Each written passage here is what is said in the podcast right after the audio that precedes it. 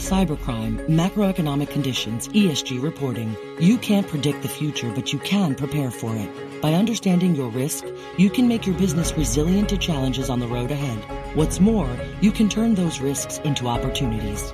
EY helps CFOs, boards, and audit committees see beyond the numbers to uncover the critical insights that make their organizations resilient, even in an ever-shifting landscape. For more insights that matter, visit ey.com slash beyond the numbers.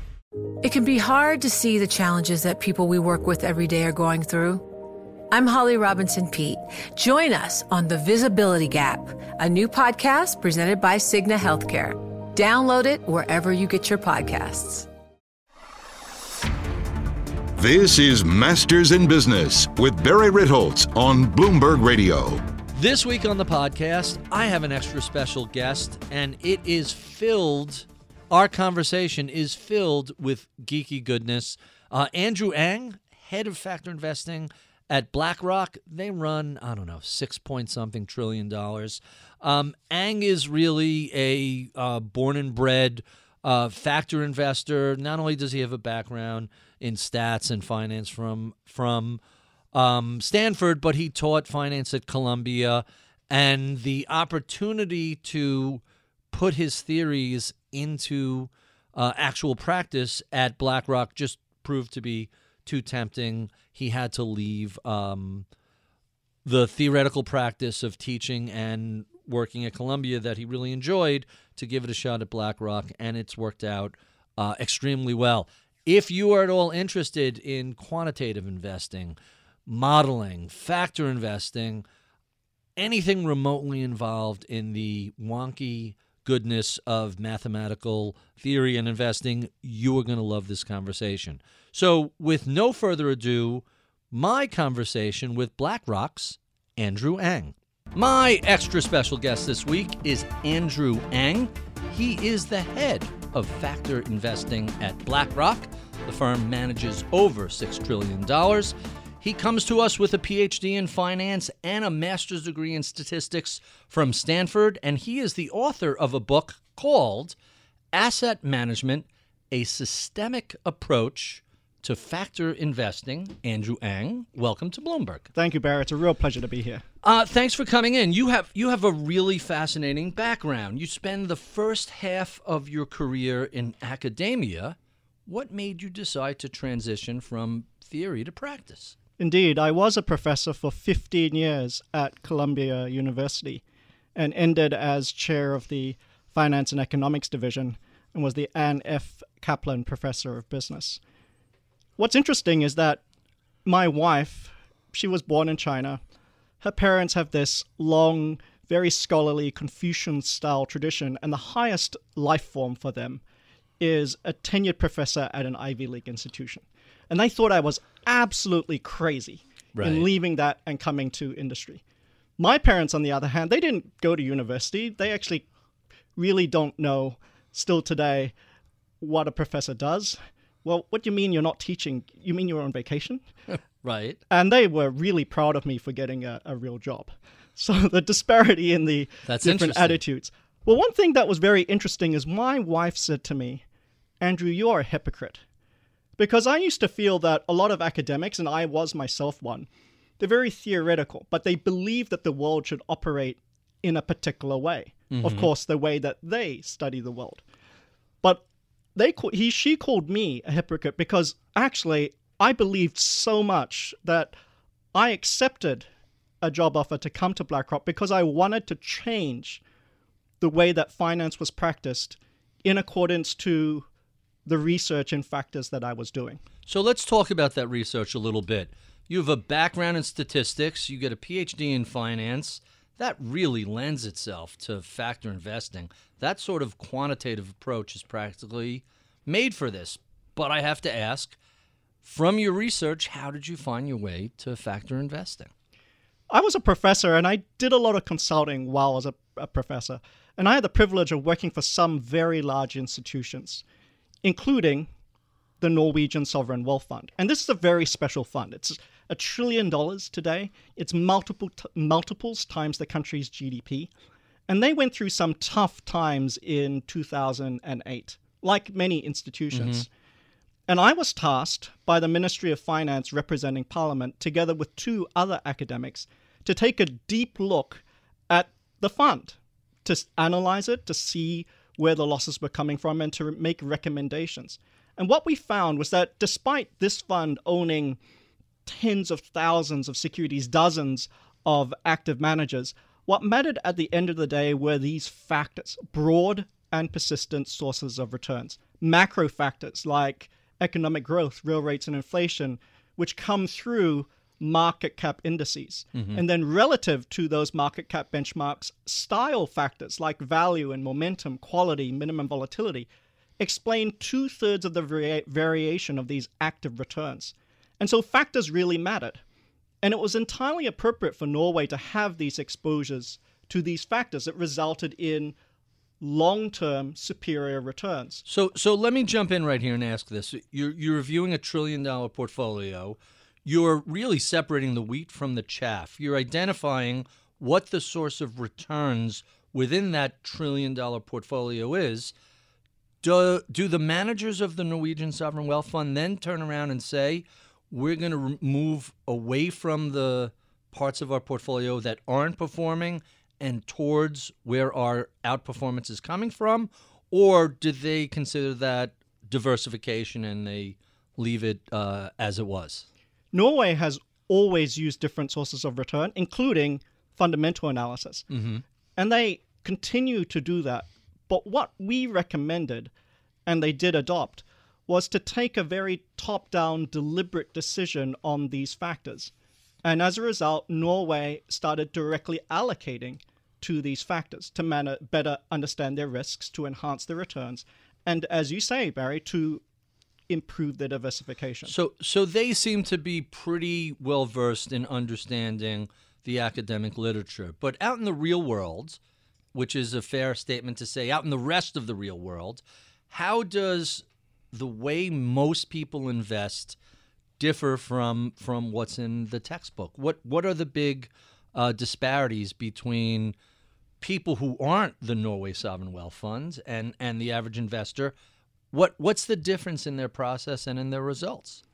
Great question, Barry, because I actually think there are more similarities than differences. Really? But if you have to think about, you know, I used to be a professor and now you're a practitioner, what what are these differences? Right. A lot of people talk about implementation shortfall and a lot of other jargon, the difference with transaction costs and stale prices or stale data. But actually, the real difference between academic and practice is you've got to work with a lot of people to get these things to fruition. And as a professor, you're sitting there in your office, you're sitting there by yourself often, and you just do your own thing. Right. But to make a difference, you have dozens of people and teams that you've got to partner with in order to make a product come onto an advisor's shelf. Let's talk a little bit about the best way to use factors. Are they designed to manage risk or are they designed to deliver market outperformance? Well, yes, actually. I think factors should be used in all facets of the investment process. We definitely need factors to look at really what drives our returns. So there mm-hmm. is an angle for risk management, and I think your firm has uh, exemplified that, Barry. Mm-hmm. But we also would like to use factors to enhance our returns as well, and we can do that with value, quality, momentum, size, and combinations of these return enhancing factors. We can also use factors to target specific outcomes, like minimizing our downside risk exposure through minimum volatility strategies. Factors can be used for all of these. And what's really exciting is that we can ask what's the outcome you want to achieve? Perhaps it's greater diversification or mm-hmm. portfolio resilience. And we will have some combination of factors that's right for you. So here's the question that always comes up when I discuss factors with other people. It seems once everybody discovers a new idea, its power has a tendency to sort of fade away. Now that we know so much about factors, we know about value, we know about small cap, we know about quality, why hasn't that been arbitraged away? How is it that long term factors still deliver uh, some degree of outperformance? Ultimately, that's a question of who's on the other side. Mm-hmm. Because not everyone can buy cheap. For every value stock that's cheap, there's got to be a stock that's relatively expensive. Right. The economic rationales behind all these factors are the same reasons why we think that these sources of returns are going to persevere for a long time. And there are three there's a reward for bearing risk, a structural impediment, and investors' behavioral biases. So wait, before we get to the first and the third one, which I have a feeling I know what you're going to say, tell me about the second one. What is the structural impediment to buying cheap or buying quality? Well, for value, there is no structural impediment because you can buy cheap. Mm-hmm. But for minimum volatility, though, Right. this is where structural impediments come in. And if we look at the United States, there are a large number of very large funds, a lot of public pension plans, but mm-hmm. also other large institutions that have high total return targets, but a lot of restrictions on what they can do with their investment policies. Mm-hmm. Some of those institutions will gravitate to higher risk stocks in an attempt to meet those high total return targets mm-hmm. and then underweight the low volatility or low risk stocks. And that mm-hmm. gives rise to minimum volatility strategies. Now, if that structural impediment disappeared and suddenly all those institutions had much more flexible investment policies, then perhaps we might see minimum volatility go away. But let's go to the first and third of those, mm-hmm. right? Well, well, what about the reward for bearing risk? And here I'll give value as an example, since you uh, raised this uh, before. Or small cap, because I keep having discussions with people who insist that the small cap premium is all risk, and I'm not sure how true that is. And uh, if I, it is largely risk that we've shown, but that's a risk that you should be comfortable bearing and will result in the long term with compensated high returns. Mm-hmm. Now, value, a lot of value companies are a little bit old fashioned. They often manufacture things or produce services. They're very good at that, often with a lot of fixed or physical capital. Mm-hmm. And when you get into a late economic cycle or an economic recession, it's very hard to change what your factory is currently manufacturing. Sure. And so, not surprisingly, those value firms tend to underperform. Those fixed costs, all of that physical capital, give those value companies economies of scale. So, they tend to perform the best coming out from the recessions and the recovery. Now, if you can't stomach these cyclical losses, and value, absolutely no doubt, has had a pretty rough ride of it over the past couple of quarters, mm-hmm. consistent with where we are in the late economic cycle. If you can't stomach that underperformance, then, well, value's not for you. But for those who can bear those risks of short term underperformance, you will be compensated with a long term value premium. That's the reward for bearing risk. So, how long is long term? Because since the 09 crisis ended, value has under underperformed growth. That's a solid decade. We've been having an argument in my office. Is it one decade, two decades? It goes quite a while since value has consistently outperformed growth. What is the long term for for a factor manifesting itself as alpha? Yeah, these cycles can be three to five years. But over the last 10 years, value has outperformed. If we give a little bit of a story, coming into 2016, that was a really great year for value. In fact, particularly in the last part of the year, started before uh, Trump's election in, in, in Right. November. 2017 value was pretty much flat. And then 2018, there was tremendous underperformance. It was Until so the fourth bad. quarter. The fourth quarter, That's true. value had a huge 2017 quarter 4 mm-hmm. And then through 2018, we saw those losses accelerate. We find that 2018 to now, where in May 2019, is the fourth worst value drawdown. Really? Fourth worst value drawdown in almost 100 years of data using the data set that starts in 1925, constructed by Nobel Prize winning Gene Fama and his longtime co author, Kenneth French. Isn't that amazing? Fourth, Fourth worst in a century. That that's quite fascinating. Well, again, fourth quarter of 2018, when the market S and P fell about 20 percent, we saw value uh, indexes do much better. They fell a little bit, but not nearly as much as the growth indices. The Fang stocks got shellacked in the fourth quarter, but here we are, pretty close to near all-time highs, and it looks like growth has kind of caught up again. So, is the expectation we're going to see some serious mean reversion in at some point in the not too distant future? Well, I believe in value. I'm a value investor. Mm-hmm. We do need to stay the course. Let's put that fourth worst drawdown in context. So it's not unprecedented. There are some worst times. And if we look at the top six to eight episodes of really bad value performance, they're characterized by an environment like what we've had late economic cycle, except our cycle today has perhaps been very prolonged to be in this late stage. And I mean, I think that's a separate macro post financial topic. credit crisis, Exactly. Fed intervention, etc. Yeah, and so we have a monetary long- policy, Right. That makes and all the rest of that. Uh, we also see some very severe recessions. There are two episodes in the 1930s as well that are, Mm-hmm. uh, but the worst one is the late 1990s. Mm-hmm. In fact, 1999, and we're about half as bad as 1999. So let's talk a little bit about fixed income investors. Are they actually beginning to use factors now? They are, and we've just introduced a few fixed income factor ETFs. That's part of the next evolution is pushing these time-tested concepts of like buying cheap and finding higher quality names, finding trends, but pushing that from where it's been mostly equities to fixed income, and then to other multi-asset uh, applications like currencies and commodities, and then also to go invest in a long short manner as well. And fixed income, it's right there at the frontier. So when I think of factor investing, I think of cap size and I think of quality and I think of price, namely value. Are you creating parallel versions of this for um, bonds? I mean, are, are bonds cheap or expensive as a function relative to um, the combination of their credit quality and their uh, forward expected cash flow based on will this default or not? How do you determine value, or is it yield relative to, to what the 10 year treasury is doing? all of these factors are broad and persistent, so they are seen in many different areas. But you do need some research to apply it in these different asset classes. So, value, it's all about buying cheap relative to intrinsic, Mm-hmm. right? What's intrinsic or fundamental value for a bond?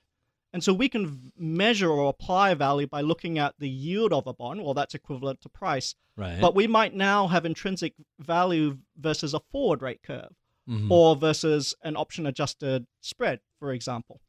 But we can apply the same concepts price or yield relative to a measure of intrinsic value. How does how does the risk free um, treasury fit into figuring out what value is for a bond?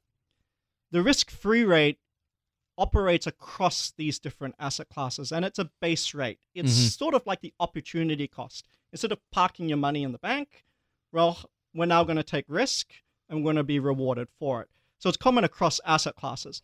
Now, the risk free rate, though, in fixed income gives you a term structure. Mm-hmm. And that term structure will translate into different factor strategies. So some people will talk about curve or roll down. Mm-hmm. Uh, that's certainly a part of uh, income investing or carry.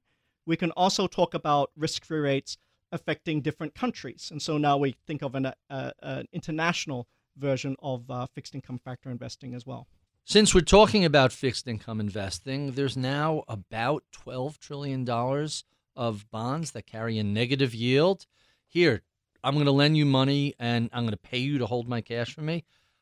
How does that figure into factor investing for, for bonds? And, and what does this say about the world of the cost of capital? I am almost guilty, really, because a lot of academics spent an enormous amount of time writing down very complicated models to ensure that interest rates remain positive. Right. And what are they now? They're they're not positive. It's almost like all of that literature could have been uh, thrown out. But So- more seriously, Mm-hmm. more seriously, what's really relevant here is the real rate rather than the nominal Relative to inflation. relative to inflation. Mhm. And there we've seen many episodes of negative real rates, and some of them I've I've uh, worked with some co-authors in papers about. The second is that if we think about the negative yield is that you invest in bonds and you're going to lose money. Mm-hmm. But we've had debt consolidations, we've had demonetizations, confiscations in the past. In the United States, we've actually seen some wealth destruction in the 1930s. We had a ban on individuals holding gold, right? Mhm. And that's a near money substitute, or at least it was at the time because we were on the gold standard. So these negative yielding in a much broader context, it's actually we've had these episodes before. Factors will continue to have a place in this period. I think you still want to buy cheap. You still want to find these trends. You want higher quality names. Probably that's more important uh, than ever. And you want to have portfolio resilience. And we can hold a combination of factors to help these investors. So you mentioned the evolution of factors and the evolution of new products. What what do you see coming down the pike? What sort of stuff? We've been hearing for a long time about these 130-30 portfolios, these long short ETFs. What are the next things that factor investing is going to drive from the product side? We talked about some of these already, pushing out these concepts from equities to fixed income and other multi asset classes. But I think the real gains will come from applying data and technology to the mum and dad sitting across the table from a financial advisor. Mm-hmm. And my vision is that if you're having that conversation with an individual and that individual says, I'm really worried about losing my job, right? they're making a statement about economic growth. Mm-hmm. And we can have some factors to help hedge that bad outcome. What's a day in the life of Andrew Ang like? Yeah, what does that mean, leading factor investing at BlackRock? Means I talk with a lot of people. I have the privilege of working with some really talented people. And I feel like a little kid in a candy store because Right. there's all this great data and technology at BlackRock, and we can put things to work and introduce new products and make it happen and have some factor analytics, data and technology, all based on factors as well. So let's talk a little bit about your book. This is a serious um, quantitative uh, work. Tell us how the book came about and uh, who's it for? I wrote the book uh, after working for several large sovereign institutions, sovereign wealth funds, sovereign pension plans, and I talked all about factors. And I wanted to bring all of that knowledge that just even a decade, two decades ago, were only available to really large, sophisticated institutions. Mm-hmm. And I wanted to democratize access. In fact, that's our mission statement. It's to democratize the broad and persistent, democratize access to factors. And this book really put into context with case studies based on some of those uh, some of those institutions how to use factors in in portfolios. So you said factors plural, um, and you mentioned Gene Fama before. So the original Fama French model was three, Three factors. factors. Right. Yeah. Then, then we got the five factor model, then the seven factor model. And some people have made the claim that, and I'm a little skeptical that most of these are of, of really significant value, that there are 400 or 500 factors. Some people have said 1,000 factors. How many factors are there, and how many really can be implemented? There are half a dozen macro factors and half a dozen style factors. Macro factors drive returns across asset classes. The big three are economic growth, real rates, and inflation. Mm-hmm. And they explain about 85% of the variation of returns across these different asset classes, even Give in us- private markets. Give us those three again. economic growth, Mm-hmm. real rates, and inflation. Those are the big three. And within each different asset class, within equities, we can find pockets of securities that over the long run have resulted in higher risk adjusted returns. Those securities that are cheap or high quality that we talked about Mhm. earlier. And we can find those same patterns in bonds and in commodities. We can even find them in private markets like private equity and real estate. Mhm. Those are style factors and they operate within an asset class. And in equities, we think of value, quality, momentum, size, and minimum volatility. Now, the criteria for these and why there's only like half a dozen macro, half a dozen style, there's four criteria that whittles down the potential hundreds or thousands to just these narrow, just this narrow set. The first is that economic rationale that we talked about earlier: Mhm. reward for bearing risk, structural impediment, or behavioral bias.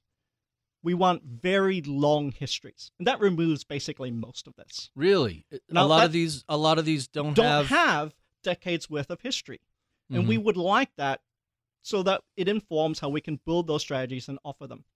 We want differentiated returns, particularly with respect to market cap benchmarks. Right? What is it giving us that's that that is different? And then finally, we want, and this is a choice for BlackRock, we want to be able to offer these in scale. So that means we can pass on low costs to our clients.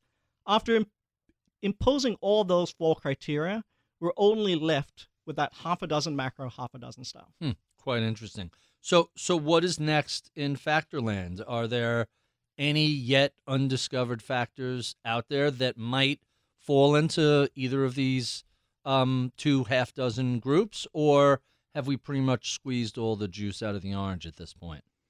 There's always continued development, but I think it's a little bit like Shakespeare. You know, Mhm. wrote some great plays and sonnets back in Elizabethan times. Did that with quill and ink, Right. right? We still have. Well, he will be writing screenplays today, Mhm. right? Perhaps we have some streaming TV and other things like that, but there's still character and plot. But it's Right. done in different forms, and we want to evolve buying cheap, finding trends.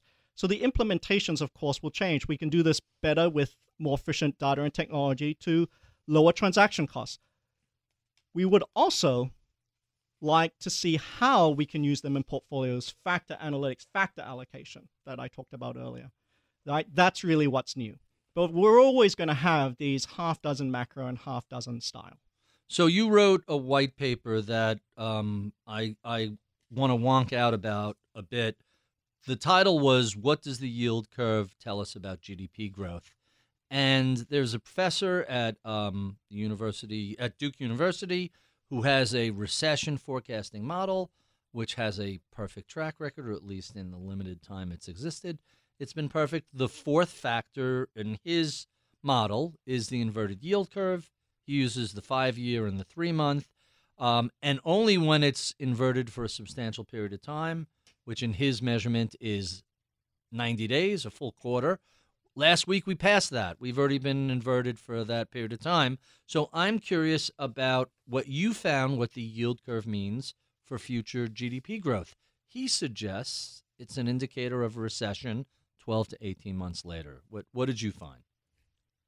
The yield curve has a lot of information about future economic activity. And there's always been a slowdown after a negative. Um, there's After- always been a slowdown uh, following a negative yield curve. Meaning around after an two inversion. to six quarters afterwards, Mhm. meaning an inversion. There's been actually one false positive, and that's in the late 1960s, but there was still a slowdown in that period. Now, that's an old paper, Baron, uh, that you brought up, and we actually showed that in addition to the term spread, back when the negative term spread forecasting poor economic activity, the level of the interest rate was also pretty important too. And interest rates are fairly low now, Mhm. and they've actually decreased over the last couple of months around Mhm. the world. The level of that yield curve also uh, forecasts uh, slowdowns. So it's not just the inversion, but an inversion from a relatively low uh, level also has a negative connotation. Well, both the level, low levels predict slowdowns, and spreads, negative spreads also predict slowdowns. so so why would low levels predict a slowdown? Is it a function of demand for capital that's used by an expanding economy, or something else? There's uh, several explanations here. I'll just give uh, one by John Taylor, Mm-hmm. right? The Taylor rule. When Is um, that is that still in effect? I thought we sort of uh, didn't didn't It- we repeal the Taylor rule? We've uh, used it as the basis for many different policy and macro models, just perhaps not in its purest form. Okay. Thank you, John Taylor, 1993. But it's gone through various iterations, and I think the intuition is still sound. Policymakers generally will raise interest rates when we're in very good times.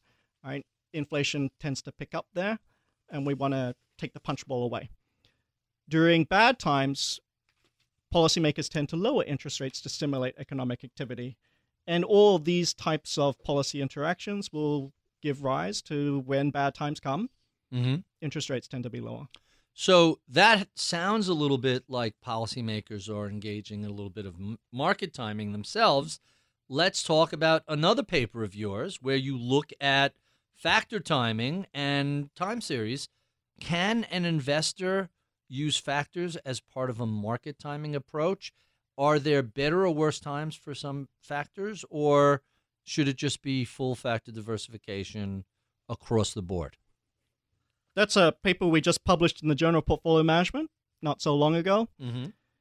investors should start with a long term strategic combination to lots of factors. Mhm. Don't hold just one. If you hold just value, well, I felt it, you felt it. Right. Over the last couple of quarters, it's been painful. Mhm. We want lots of factors for diversification. But around that long term strategic multi factor combination, we might think about tilting. And I like the word tilting rather than the word timing because sometimes timing has these connotations of really short term global macro stuff All in, in, and out. yeah, out, that's yeah. not what we're about. But around those strategic benchmarks, you might tilt. And the paper gives a framework to think about how to do that. So, first, factors become rich or cheap, just like every asset. So wait, so We- within within let's say the value factor, which is looking at stocks that might be expensive or cheap, there are times when that factor itself is expensive or cheap. That's correct. So And- it's a second derivative removed once from the underlying cheapness well, of the equity. it's now going to blow your mind because that's true for momentum. Momentum also has Really? momentum too. So fact, momentum has momentum. There are value, momentum of value and momentum. In fact, value, momentum of each factor. But there's That's one, by the way, that's the most interesting thing I've heard today. I just have to share that with you. Now- that that each of these have a derivative that is reflective. It's almost like a Mandelbrot reflexivity um, or higher level Mhm. uh, meta factor, if you mind. Meta factor, Okay. Yeah, That's- but the, so there are value and momentum effects. We'll call that uh, second one relative strength because we want to measure Sure. these trends of these factors uh, to each other. I know that stocks can be cheaper or more expensive at different times, but I always assumed, hey, the bottom least expensive, let's call it third of stocks, is always going to be cheaper than everything else. I never stopped to think that sure they're they're relatively inexpensive, but on an absolute basis, cheap stocks can be expensive. That's that meta value is really quite fascinating. H- how do you incorporate that into what you do? Barry, that's such a really deep comment that you've just made. Because value is always cheap. So, what do you mean about using value for value? So, what we really mean here is if we take the value factor, how cheap is value currently relative to how cheap it's been in the past? Its own history. its own history, mm-hmm. right? And then we can also compare how cheap value is to other factors. And if you're a quant, you would call this a time series and cross sectional score. Right. And that also applies to relative strength or momentum because momentum, by definition, the momentum factor always has the most momentum. Right. So, what you really mean here is what's the current trend of momentum relative to the past trends that momentum has had?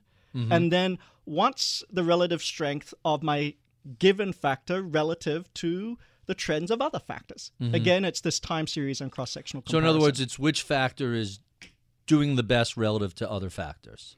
That's right. And so we actually put all these, and one of the uh, you talked about a bit before about the frontiers of, of factor investing is factor investing is really about taking active insights, things like value and momentum, but we can also apply them in other active ways. Factor tilting is one of those.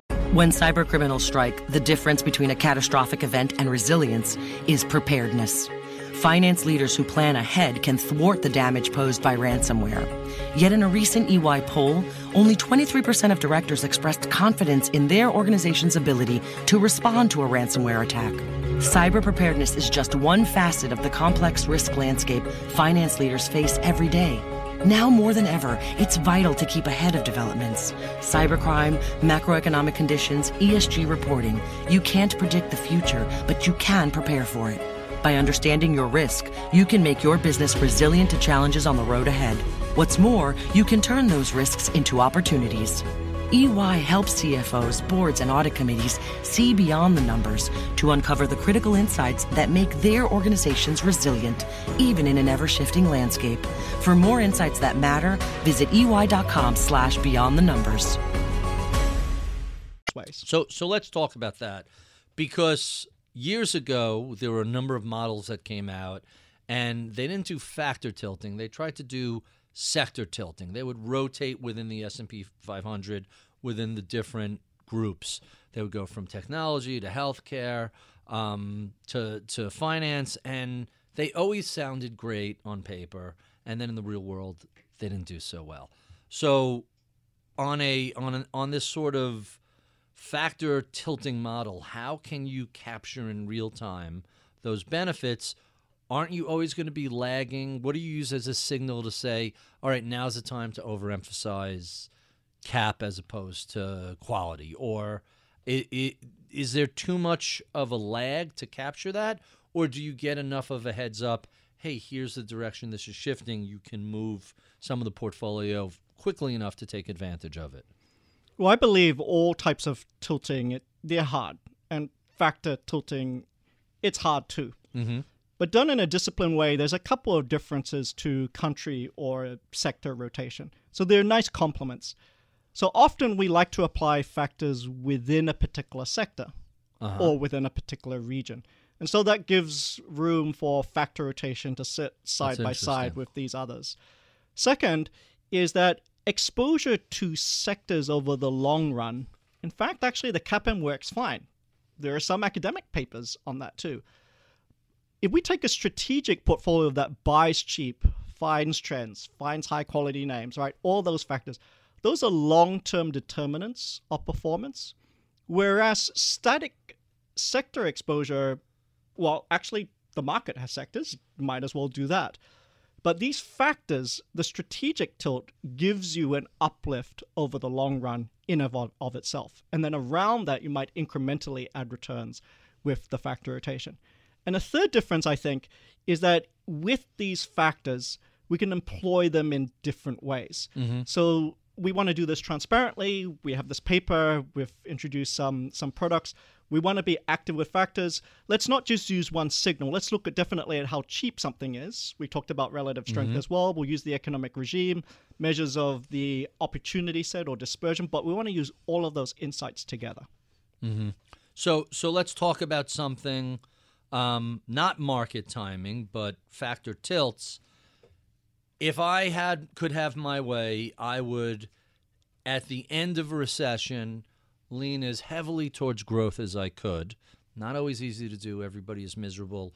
No one wants to hear you in March 09 say, okay, now's the time to buy the growth stocks um, that have done nothing f- but get killed for the past two years. And towards the end of the cycle, and that assumes you know when the end of the cycle is in advance. Typically, we don't know till after the fact. Gradually move that tilt away from growth towards value.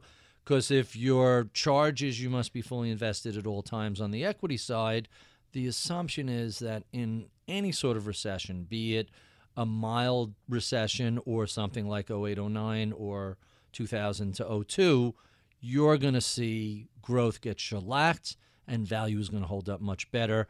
And I can't help but recall hearing 97, 98, 99, this Warren Buffett guy is washed up. That sort of value crap is never going to work again. And as people said that was really when he began another period of huge outperformance. So first, is that something that you can accomplish with tilts? And second, how do you get the timing right? At the end of a uh, market crash, it's pretty clear um, when you're closer. Let's let's say closer to the end than the beginning. Um, so whether it was January 09 or June 09, uh, anywhere in that range, you're you're pretty close. You're you're much closer to the end of that than the beginning.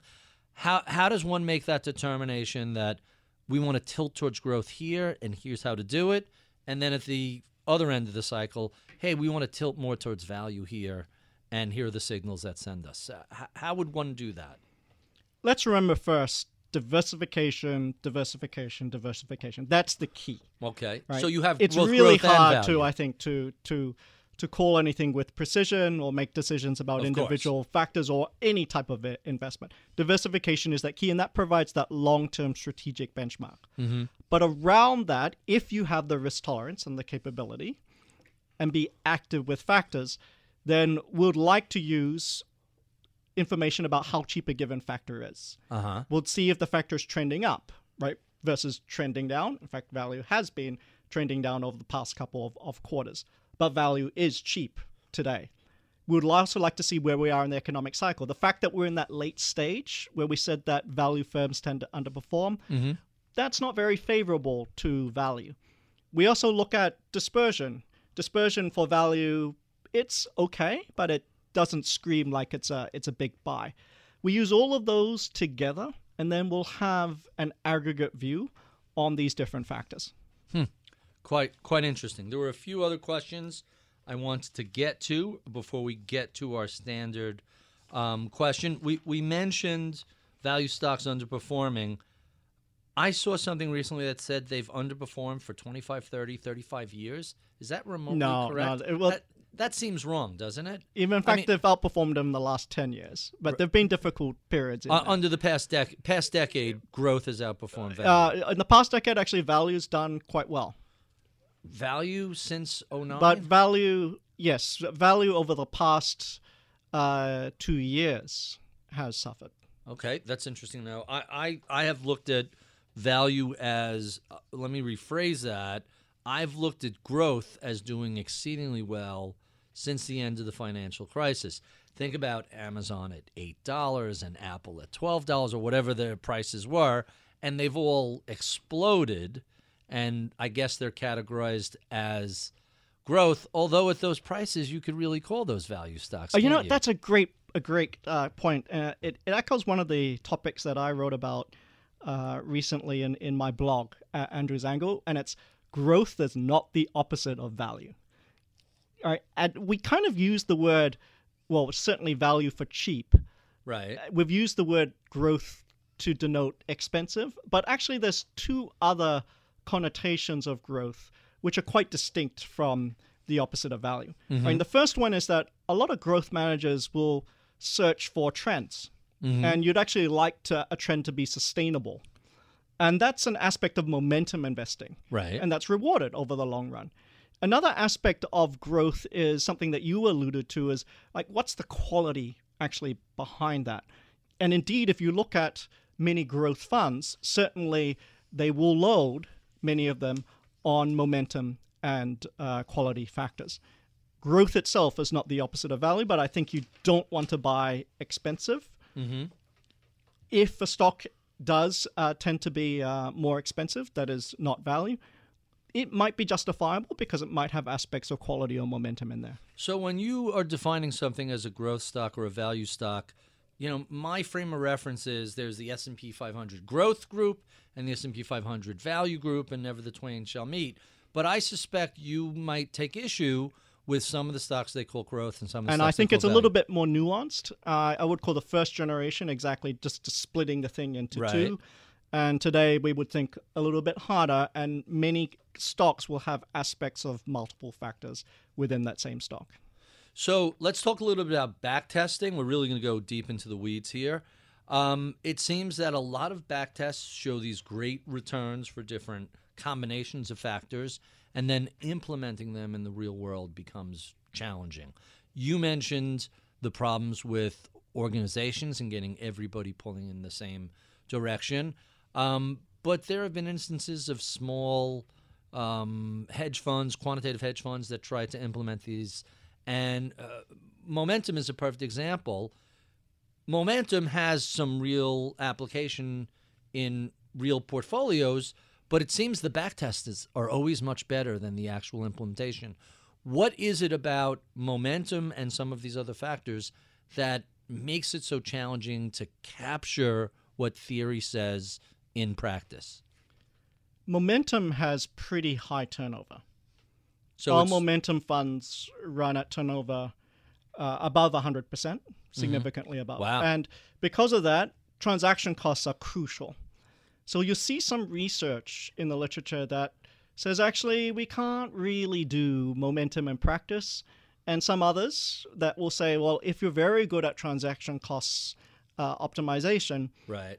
and you have access to transaction cost minimization in your execution, then momentum uh, will be a, a favorable and, and profitable uh, factor. So it's really key that you have to really look at the details once you implement a factor. The devil is always in the details. Let, let's let's look at another one. Theoretically, high beta stocks should do really well, but your research in as implemented at BlackRock has found low volatility stocks have done well. Why is it that the high beta stocks aren't capturing those gains once you have a portfolio implement- implementation it's the low vol stocks that seem to be doing better. Yeah, and this is a, a paper that uh, I wrote in the 2000s. And uh, this paper, uh, I'm lucky and very fortunate, uh, has played a really important role in building out uh, the minimum volatility and factor industry uh, more broadly. And you've hit on the key note here that in theory, we should have higher risk stocks, should have higher returns. But actually, we found the opposite.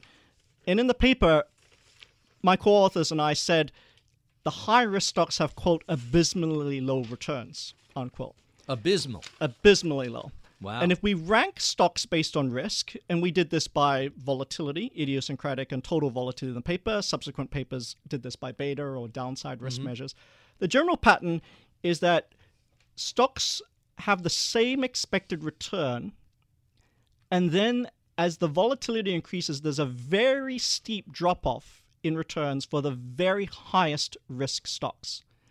And that's actually this low volatility effect. If you construct a portfolio of minimum volatility, and you can do that by holding low beta stocks or stocks with low idiosyncratic risk or both, you form a portfolio of low volatility that gives you the same return over the long run as the market, but it does so with reduced risk.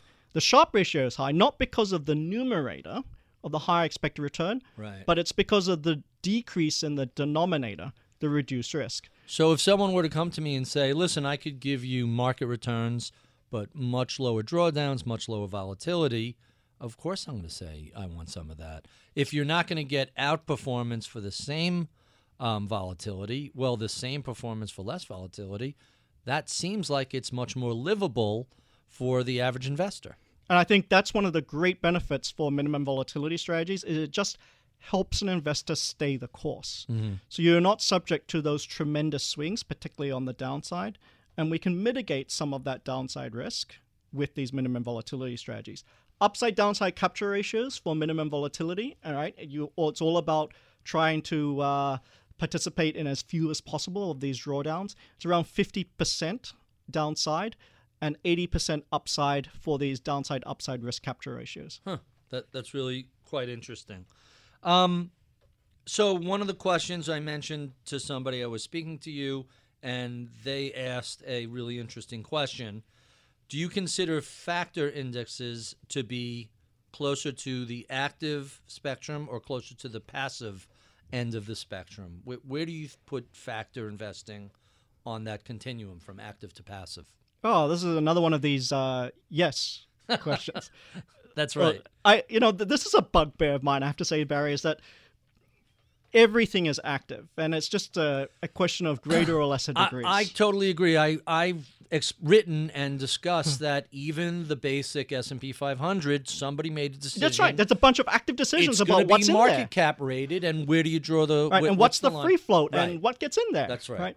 And then, well, do you use the S and P 500 versus some other index, right? And then, you know, when we go to other asset classes, you know, it's almost all active implementation. Mm-hmm.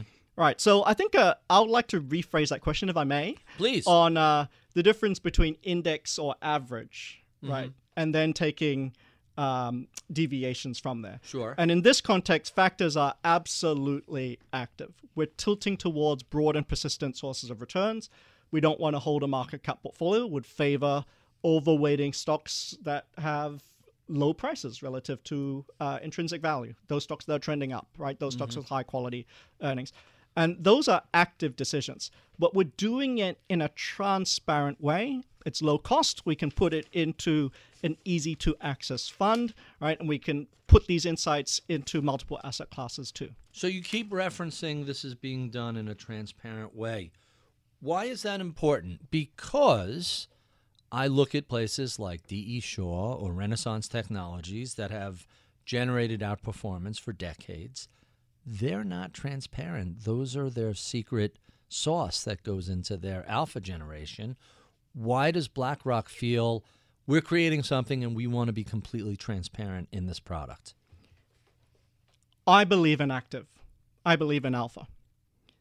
And I define these factors as broad, you see them in many places, and persistently rewarded. We've got decades of academic research behind So, it. so is this a peer-reviewed approach to investing? Now, alpha is actually not broad and persistent. Mm-hmm. Right? Requires specialized skills like the firms that you've talked about. Our firm too will use sophisticated techniques with big data and machine learning. You could have a fundamental approach that knows a lot about just a few stocks, right? The complete opposite of broad. And those, when you find those skills, you should reward them. Sometimes you might be able to generate alpha insights by taking advantage of very short term, high frequency market dislocations. When we find that skill, we should pay up for it. But those things that have been in the literature for decades, that have been well studied, that the game is all about implementation and efficiency. Mm-hmm. Well, I don't think we should be paying very expensive fees for that. We should be giving control to the client. We should be paying less and getting more. And that's where factors come in. So, so where does the transparency on some of these new models come in? Why share your findings as opposed to keeping it secret? We believe in sharing. Mm-hmm.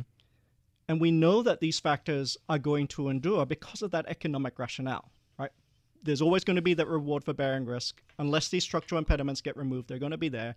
And investors, well, they're going to be investors. There's going to be these behavioral biases. Right. As long as these economic rationales endure, these factors are going to be with us. They're going to be cyclical, absolutely. So sometimes there might be room for factor tilting. But these factors are going to be with us for decades to come. And let's share this and democratize access to all of this. That's our purpose. And we can do that so that you understand what's inside, how we exactly buy cheap. And we want to make sure that you see it. So sometimes you might want to have position level information available. It helps you fit that with the rest of your portfolio or integrate it with data and technology, and you might have better risk management.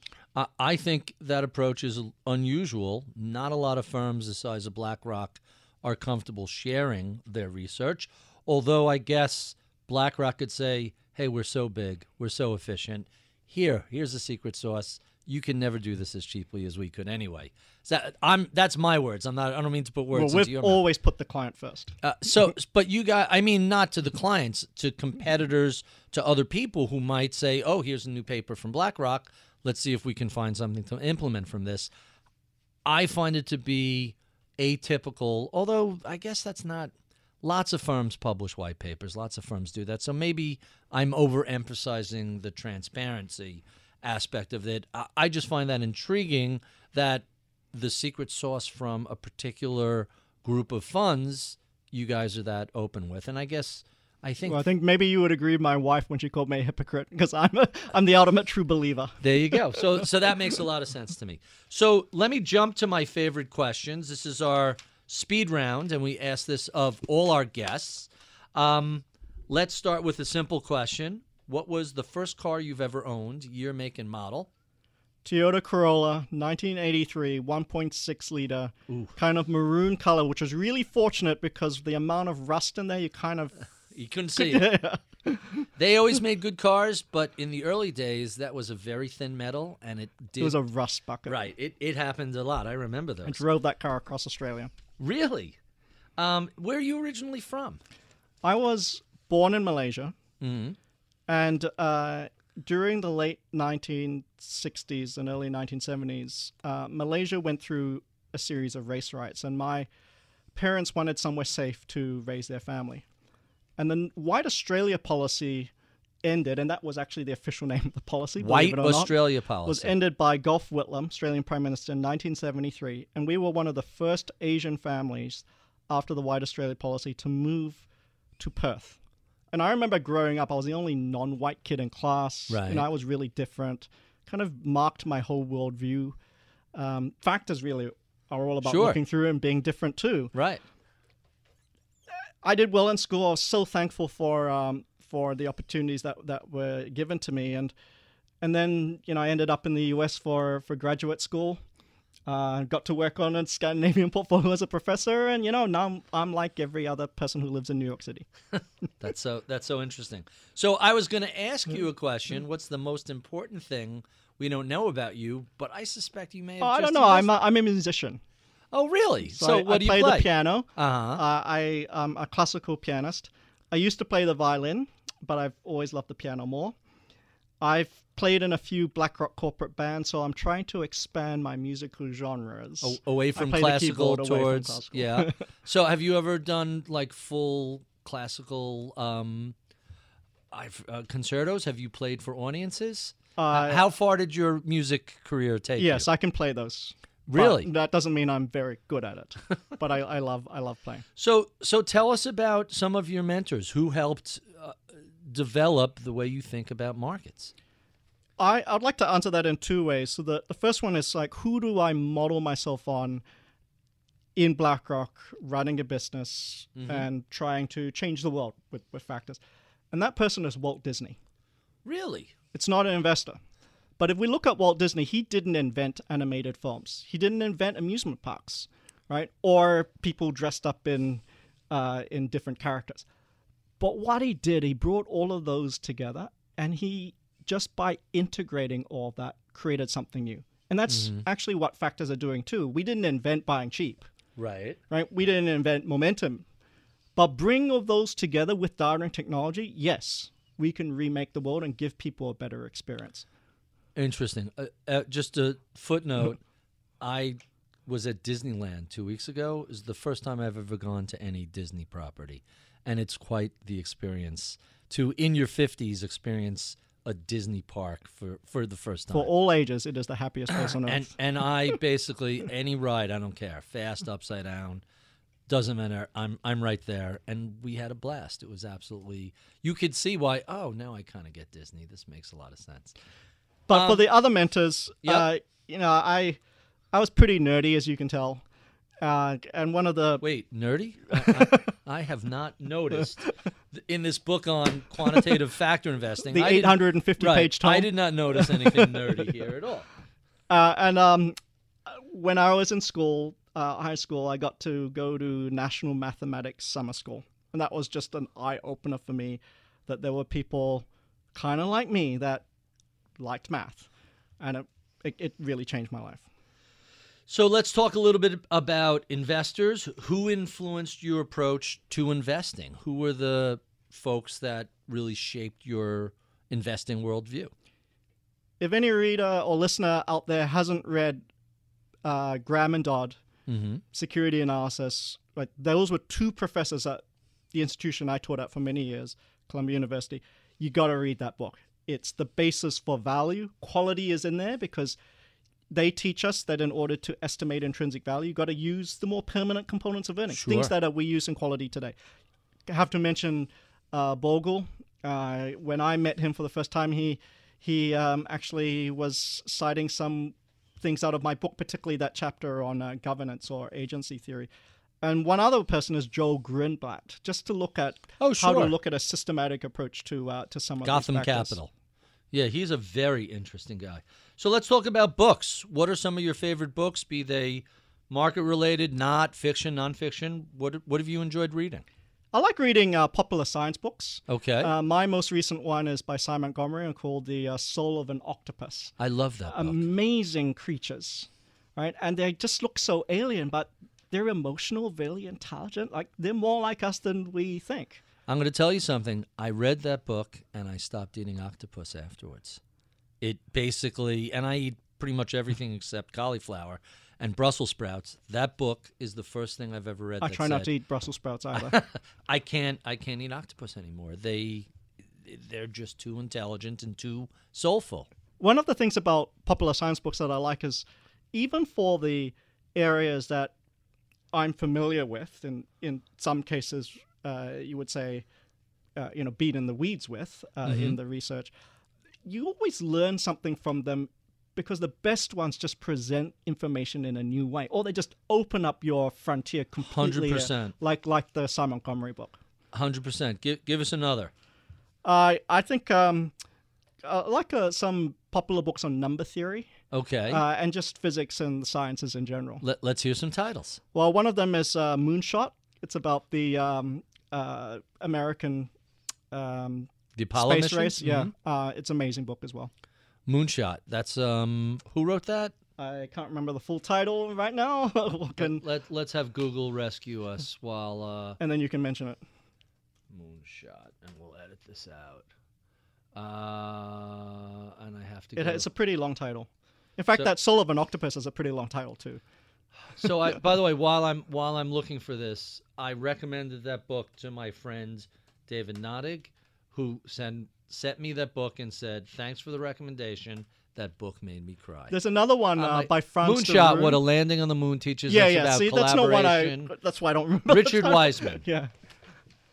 Uh, there's another one very similar to Simon Montgomery's book too, called uh, by Franz de Roon, called uh, I think Mama's Hug, Mama's Last Hug. It's about um, Mama's last It's, a, hug. it's about uh, the great apes and their their intelligence and emotional Really? capacity. you might Um, enjoy that one too. If if you, I- I'm going to put that one. on I put all these on my list, but if if you like that, have you ever read Last Ape Standing? No. So it's basically about the 30 or so proto human species that had come out. You know, you know Cro Magnon, you know Neanderthal, but you don't know there's 30 others and how close they all came to being wiped out in the Ice Age and how this particular species. Last ape standing. Last ape standing. Great. The, um, the the Homo sapiens ended up being the ones who who survived and, and eventually took over. But if you're at all interested in nonfiction, I always recommend that book. Thank you. I've I've found that delightful. All right, so we have three books. Let's jump to um, failure. Tell us about a time you failed and what you learned from the experience. I turned up uh, at grad school. I went to Stanford, and I did pretty well my undergrad. Won a university medal, wrote a dissertation. You know, Dunning Kruger kind of effect. And Sure. you get to grad school. That's high level Dunning Kruger. Such a humbling experience. I did so badly. I thought about withdrawing. I had Really? to take all these uh, classes in the statistics department. That's actually why I have this uh, Masters of Science in Statistics, was just because I was in um, the remedial program to take all these extra things that I should have known before I entered my degree. Really? That was a really humbling experience. So that's very high level Dunning Kruger uh, metacognition. I, I experienced that in college. It's like uh, high school was easy. You get to college and suddenly it's like, oh, these people are really smart and they work really hard. I can't just, you know, phone it in. I, I don't know what your experience was like in grad school, but it was, in hindsight, pure Dunning Kruger. What did I learn is um, you can't do it on your own. So I thank everyone of my class, Jun and Jun, Mark, Maria, Eric. Without you, I could not have got through my homeworks and got it, that gotten through. Wow, that's that's quite interesting. So, what do you do for fun? What do you do when you're not crunching numbers Well, of and course, I working play the piano. It- that's that's your that's your rele- um that's your stress release. That's It's your, my your stress fun. release. Sitting at a keyboard and just working your way through a grand master's composition. Well, right now I'm also uh, trying to do Pilates. Uh, I'm very, very stiff, so my goal is to try to touch my toes. Okay, uh, tell us what you're most optimistic and pessimistic about today. It could be markets, investing, economy. What what are you most optimistic and most pessimistic about?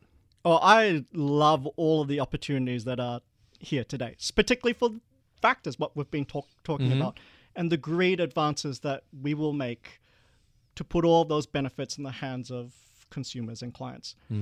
What am I pessimistic about? Well, my parents were migrants.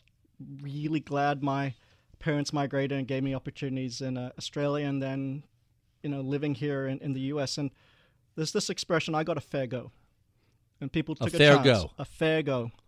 And I'm a little pessimistic that there's increasing inequality, lack of mobility. And bottom line is, we should be trying to give as many people a fair go. Very, very reasonable.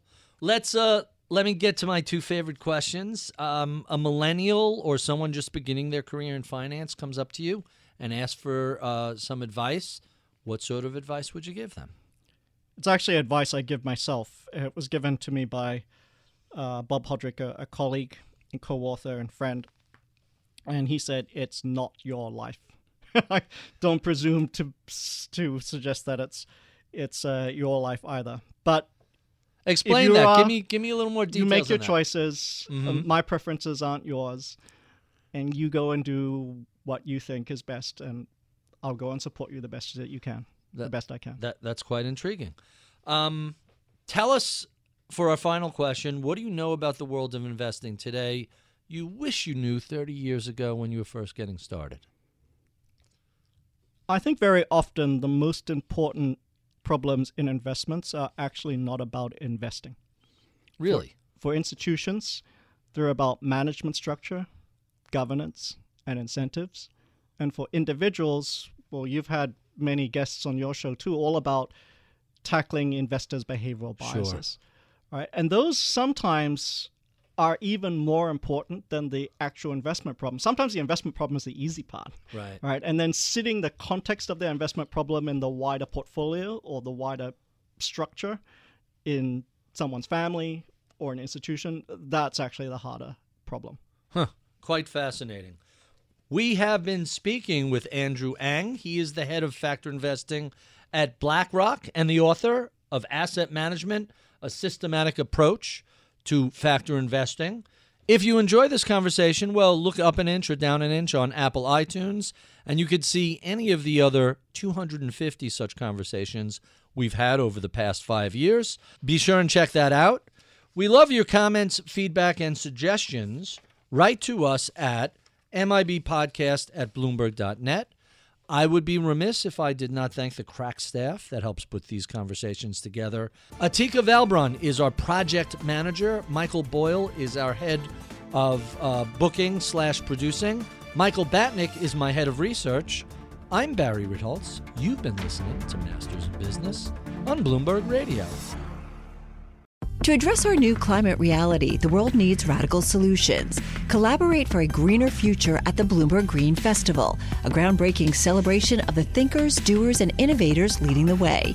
From design and culture to technology, science, and entertainment, hear from inspirational speakers and immerse yourself in climate solutions. July 10th through 13th in Seattle. Title sponsor Amazon. Get 20% off using promo code Radio20 at BloombergLive.com/slash Green Festival.